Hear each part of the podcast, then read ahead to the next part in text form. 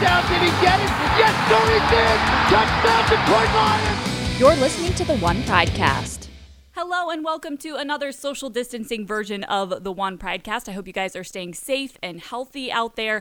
Thank you for tuning in. Hopefully, we're going to provide you guys with some entertainment as you guys are in self isolation with your families. I think you're really going to enjoy today's episode because we are going to talk all things NFL draft with NFL draft analyst Lance Zierlein. Lance, thank you so much for spending some time with us on the podcast today. No problem at all. So, you guys probably read a lot of Lance's work. If you go on NFL.com and you're going through the draft prospects, you're, you're reading up on these guys, Lance is the one who is writing all of those things. So he's going to give us some really great insight on these players. Lance, first of all, give us some perspective on what you go through to write up all of those reports on these draft prospects. Well, so it's a process. Um, you know, I mean, I, I, I try to work off of first and foremost uh, the players who are invited to the Senior Bowl or who are on the. It starts off with the Senior Bowl watch list.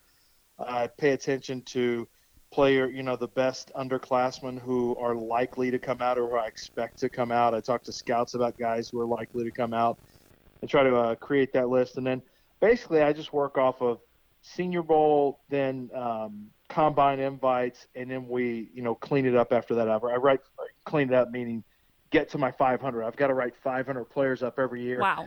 And when I have a player, I look at, I will do some research, uh, you know, read his bio and background at the school. I, I go into a deep dive of, of uh, uh, some of their analytics and some of the data. I will uh, read up on the internet. I mean, I just Google search names. Sometimes I look at social media pages to get a feel for yeah. the, the person, and then and then I get to the tape, and the tape is a lion's share of it, but it is a process, and I do try to utilize as much as I can to create personality profiles in my own mind about players. I'll reach out to to uh, to scouts and NFL teams at a variety of times to ask questions about some of these guys for a little bit more insight. Sometimes to the colleges themselves. So, you know, it's uh, for an average prospect, it's going to be about an hour and a half to to really get through all of that, and maybe a total of two hours to uh, to get the write up done. So I might get four, uh, four to five, usually four players done in a day, and um, at that pace, unfortunately, it's a a six or seven day uh, per week job from, I guess, definitely December, January, February, uh, for those three months. No doubt. I mean, 500 prospects at, you know, three and a half, four hours a prospect that, that you're spending on these guys. That is a lot of background work that you are putting into these players. You mentioned starting with the Senior Bowl prospects. I think that's a great place to start with our conversation about the Lions because that is something that they have going for them this year that a lot of other teams don't have. It's them and the Bengals who got to spend all that one-on-one time with those players at the Senior Bowl. You have to think that that kind of gives them some some inside information that other teams don't have considering all the cancellations due to COVID. There's no question. There there's no question about it. And I think that that will be something that the Lions can lean more heavily on is is their um, some of their relationships, some of the, the conversations that they had, some of their ability to, to analyze players and get a feel for their personalities, not just on the field, but, but through practice, the ability to, to, to take a look and get a feel for who some of the, the more, um, you know, the, from a leadership standpoint, who, some of the leaders were, some of the alphas on the field were, guys who were coachable, guys who showed an ability to listen and, and, and uh, uh, maintain uh, the the information that they were given. How do you retain and spit it back out? So there's a lot of different ways that coaches can benefit from from being senior, you know, from being in charge of the the South or the North at the Senior Bowl. And I I think the Lions will have some guys that they are able to target specifically that they'll feel very good about, despite the fact that they haven't had the individual private visits that uh, the teams usually get every year. Yeah, I definitely agree that that will help them as they go through the evaluation process leading into this year's draft. Obviously, it was supposed to be in Las Vegas. Things look a lot different right now. We are preparing for an all virtual draft, so it'll be interesting to see what that looks like. The Lions are picking at pick number three, so even with the craziness of what this draft looks like, it's a pretty exciting pick to have. I mean, you kind of know Joe Burrow and Chase Young are kind of those one-two prospects there. What do you think might happen for the Lions at, with the third pick? Uh, it's tough because I think in most years there would be because of the visits, because of agents, you know, kind of leaking information and and trying to push different things to different teams. I think in most years that would have been a hotbed for trade activity, but I, am just not sure we're going to see that now. I don't know mm. that hmm. there will be the offers that the Lions might have had in years past because we just things are a little bit incomplete. The teams don't have full medicals on on on Tua uh, for example, from from Alabama, who is one of the guys that could have been a trade up spot. And I, I know that I've, you know, personally, I projected some trade ups into the Lions position because I think it's just a great spot for the Lions to be able to move back to five or move back to six, and still get a cornerback like Jeffrey Okudah, still have the potential to, you know, uh, maybe an Isaiah Simmons is still on the board, and and now I'm not so certain that that is going to be available unless they're willing to take a discounted price tag. But mm. I think it just makes it a lot harder anyway with this being, you know, eh, with with the limitations of visits, with everything being on Zoom. I think a lot of teams are going to just really hyper focus on where they are currently sitting in the draft and maybe making the best selection there. So I'm not I'm not sure that that's a trade in spot anymore.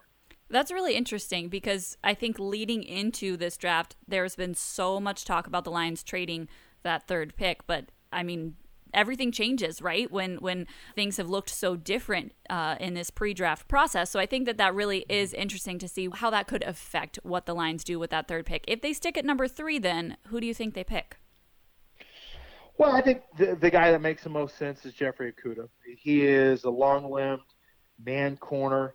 Um, he's got a very good athletic profile. He can make plays on the football.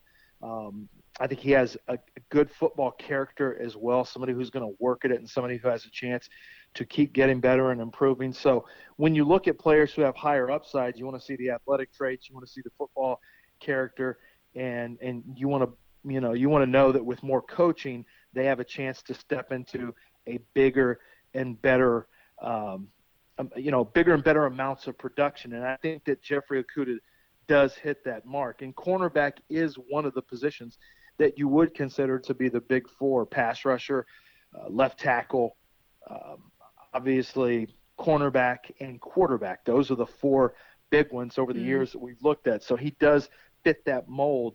Now, whether or not you know whether or not Detroit is comfortable with him that high on the board, that's you know we would find that out. I don't think it's outrageous that you could look at, at drafting a player like Isaiah Simmons as early as three. He's got very, very special um, athletic traits. He is long. He's explosive. He can play in a, in a very versatile schemes. He's got the ability to play. You know, and you look at, by the way, where Matt Patricia came from. The the New England Patriots have had guys like Jamie Collin and Kyle Van Noy who have had some ability to be kind of uh, you know uh, longer, more athletic types of of players, and so it's it, it also makes some sense from a physical makeup standpoint that he would be a fit for the Lions there at three as well. Sure. Now, you think that the Lions, if a trade scenario ends up coming into play, you think that they could still get their hands on either one of those guys should they drop back a few spots? Uh, yeah, I, th- I think it's possible. I mean, it you know, it's all going to depend on whether or not uh, whether or not teams are really excited about the quarterbacks. Th- this whole draft is going to really be defined by whether or not teams are excited about quarterback in picks one through six. We know one is going to be a quarterback. We don't exactly know five. There's been assumptions forever that five and six need quarterback, but let's see how they have them, you know, graded on the board. Let's see how teams feel about Tua with, uh, you know, with an inability to put him through a medical exam with their own team on their, you know, on their own home soil and and with their, you know, inside their facilities. Show your Lions pride by going authentic with gear from shop.detroitlions.com. For a vast selection of t shirts, hats, jerseys, and novelties with convenient flat rate shipping right to your doorstep, visit shop.detroitlions.com, your 24 7 home for Lions gear.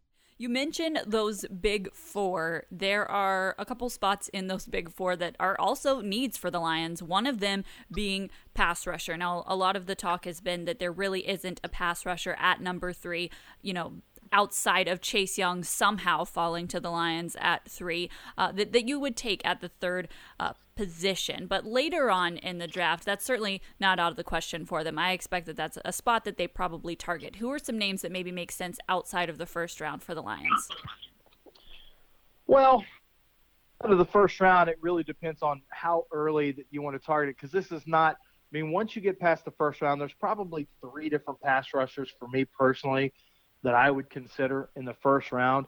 And then once you get clear of that, you know, the next, I think you're going to see more of a, a run on pass rushers going the second and third rounds. I think day two is where you'll see some of the pass rushers.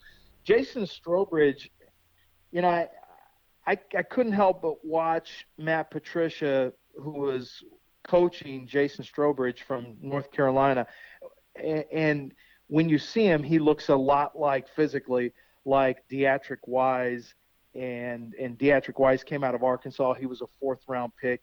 He has you know been a been a player who's had some success with the New England Patriots, and he's that same kind of long levered defensive end. That's not a classic pass rusher, but he has some traits that help him get to the quarterback. And he had a good week at Senior Bowl, and I think that in the third round he could be a guy that because they are comfortable with having that that relationship with him, coaching him in the Senior Bowl, that he could be a guy that could make some sense uh, there in in round three for the Detroit Lions. So I and I have a third round projection on him, and he's been one of the, you know, he's been one of the players that I thought fit the physical makeup. Trevis Gipson is another one from Tulsa. I think he's more of a fourth round pick, but he's another one that fits that physical dimension that we just talked about, and he's got a lot of upfield charge. He is a really high energy pass rusher whose brother was a power forward for Kansas State. He's a very rugged, physical player who's still grown into his body, and I really like his upside. So I think he's one that you could find in the fourth round. In the second round, you know, Julian Okwara is a player yeah. who needs better strength, but and there's a question about how he handles first down. Can he handle run downs?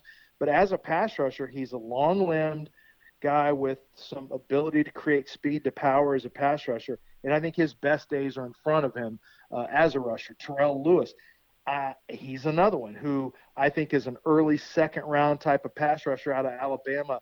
He is long armed. He has had some injury issues, so that's going to be a little bit of a concern. But he is the type of of long limbed rusher that would make some sense for what Detroit typically likes. Likes. I think AJ Epenesa from Iowa could be on the board there in the second round, and I know that's a, a name that has garnered some attention in the first round for quite a while. It didn't work out great, and I think he's not a real explosive athlete. So there is a chance that he could be available in the second round and might be a fit there as well. And I'll give you one more name uh, because I'm not looking at smaller guys. I'm looking at guys with some size or sure. some real length to try, you know try to fit the profile. This guy named Darrell Taylor out of Tennessee, who is an explosive, um, physical, twitchy, athletic defensive end out of you know out of Tennessee, who hasn't always you don't see as much production as a rusher as, as you should based on his athletic profile. However, that's coachable and What's not coachable is that twitchy, explosive athleticism, and he's got that. So I think Darrell Taylor is another guy that you could see potentially uh, targeted in the third, or if he were to fall, the early fourth. Yeah, that's a great list of names. I mean, Julian Okwara, brother of Lion Romeo Okwara, so it'd be interesting to yep. see those two uh, siblings there on the defensive line. And then Jason Strowbridge definitely stood out to me watching at the Senior Bowl, just watching the Lions coaching staff work with him one on one there at the Senior Bowl. Uh, so that name sticks out from my time in Mobile as well. There's also the quarterback position. I mean, that one is something that has created a lot of buzz around this team this offseason. Uh, you know, first with the Lions front office saying that no, Matthew Stafford is our guy. We're not thinking about trading him. But you do think about what the future of the position looks like for this team. They brought in a veteran backup and Chase Daniel during free agency. But who do you have there with youth to kind of build for the future? if the Lions decide that they want to take a quarterback at some point in this draft, maybe it's not at number three, uh, what are some names that they might be looking at? If you were going to look at quarterback to develop him as a starter, you know, you're probably talking about that 35th pick with uh, Jacob Eason. That would be a potential if Eason were to fall to uh, pick number 67, which would be a full round deeper because it's kind of hard to project where quarterbacks could go. So there's a chance, you know, 35 would be early for me for Eason, but he may not be there at 67.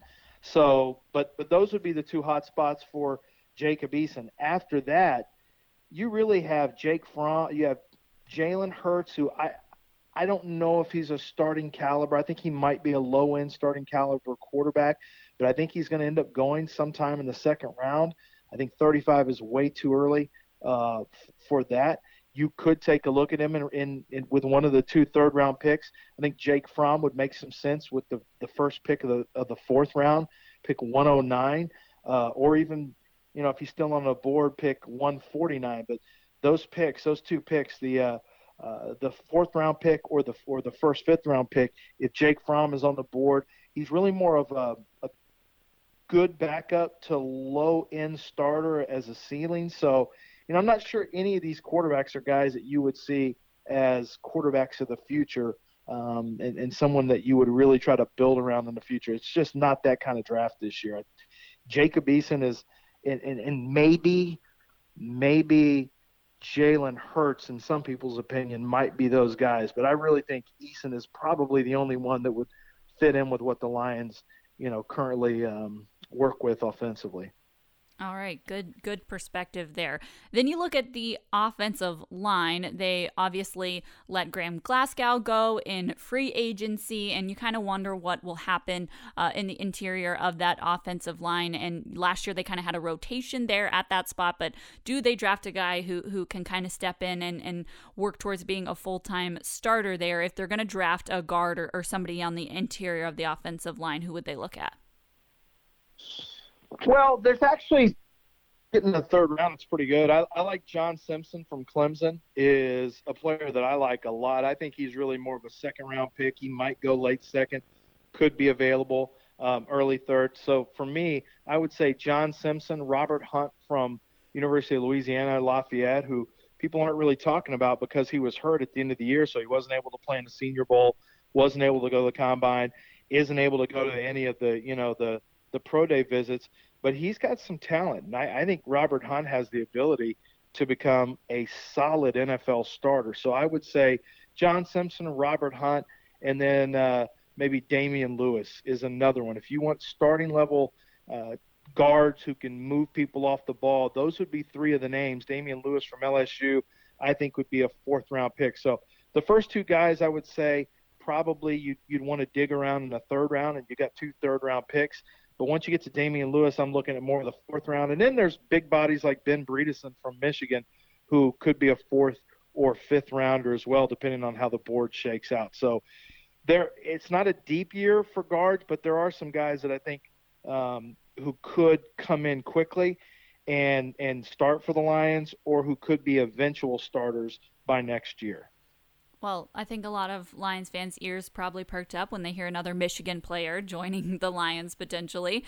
Uh, when you talk about strong position groups in this draft, wide receiver is one that continuously gets talked about as just one of the deepest positions in this draft. The Lions have their returning uh, wide receiver corps, but they probably need some youth there. If the Lions are going to address that spot, uh, you know, maybe outside of the first round, who would they look at? Well, it depends on what kind of priority you wanted to, you know, that you were looking to make wide receiver. I mean, in terms of the picks the Lions have, and that, and this is a deep year for wide receiver. I think, you know, the earliest you would probably look um, based on your wide receiving corps. I mean, you've got some people to work with, but well, I'm looking right now. I, still think you can add some. I don't think it's outrageous to look in the third round at a wide receiver who might be able to fit in in the very near future. So I'll give you some guys to look at in third, fourth, and maybe a sleeper in the fifth. Uh, let's start with Isaiah Coulter would be more of a, a fourth round pick from Rhode Island. Kind of a big, long player who can play on the outside and I think he's got fourth. He's got a lot of talent and athleticism. He's coming from a smaller school, and there's a question about whether or not he's going to be able to fit in fairly quickly, or if it's going to be a longer run up before he's ready as an NFL player. If you're looking at the slot, KJ Hill from Ohio State could be uh, a consideration with the second pick in the third round. Van Jefferson out of Florida could be another one. These are guys who are going to potentially offer, um, you know, some. I wouldn't say competition for Amendola, but I would say that they would be potential replacements in the future who could also step in and you know and, and, and get some some reps if Amendola ever went down, or maybe even some four wide receiver sets. Um, another player in the let's see in the third round. Uh, I'll give you another one in the fourth round who reminds me of Kenny Golladay a little bit, and that's he doesn't have Golladay's kind of vertical playmaking, but Isaiah Hodgins from Oregon State has tremendous ball skills. The question is just whether or not he'll separate. But he's more of a fourth or fifth round player. And then one of my favorites in this draft is going to fall into the third round range and maybe even early fourth because of his injury. And that's Bryan Edwards out of South Carolina. He's tough. He's got good speed. He's got great size. And I and and to me, he's going to be one of those bargain hunters, uh, one of the bargain hunters in the third round because he's got a foot injury. They're going to jump in there, grab Bryan Edwards, and if his physicals, you know, check out, and if he's fully recovered, he's going to end up becoming a, a good, solid number two wide receiver in the league. I love it. I love all these names that people who kind of loosely follow the draft probably aren't as clued in on, but I, I love hearing from you on these guys who are in uh, the day two, day three rounds and, and, guys that could end up on this Lions roster. It's good to for Lions fans to familiarize themselves with these names as we head into what should be a very interesting uh, draft process. I know you talked about how the the trade scenarios might be affected by the way that things are different this year. How else do you feel like we might see a different draft in 2020 just because of the limitations? There's going to be some ways that it might be different that you won't really be able to tell as a fan. I think that you'll see teams really have to to lean heavily on less on traits and more on um, their evaluations from their area scouts because they don't have you know they, they don't have the same amount. I mean they're all doing zoom meetings with these different prospects but they're going to have to really rely on their area scouts for when it comes to an analysis of player you know uh, player character football character uh, durability and you know these guys will have really had to do their homework on the area level from a scouting standpoint inside the team so i think the teams with the best scouting departments will have the best chances for success. And that's not always, I know it seems like that's what it should always be, but a lot of times pro days and, and some guys will pop on pro days and, and hit the radars of teams where other other teams are hoping they don't, you know, another team may have a guy circled and they're hoping that a guy doesn't have a great workout because they want him to stay off the radar. And then that player does work out well. And then teams are able to get on them late. So I think the teams with the best area scouts are going to do well. And then there's not going to be as many non-combine draft picks this year. There's mm-hmm. going to be fewer and fewer because there's not the medicals that can be done for those players with those 30, uh, 30 private workout visits that the teams are used to having. So I think we're going to see more players drafted directly from the combine than before. That's another big difference this year. The small school and off the radar prospects are probably going to end up free agents as opposed to late round picks. Mm, that's a really good point. Lance, thank you so much for spending some time with us here as as we're all kind of getting ready for what will be a very different draft this year. We appreciate all of your insight and and all the knowledge that you bring to the table with all of these draft prospects. I hope that after this draft is over, you are able to get some much needed rest. So thank you so much. all right, appreciate it. Thanks, Tori.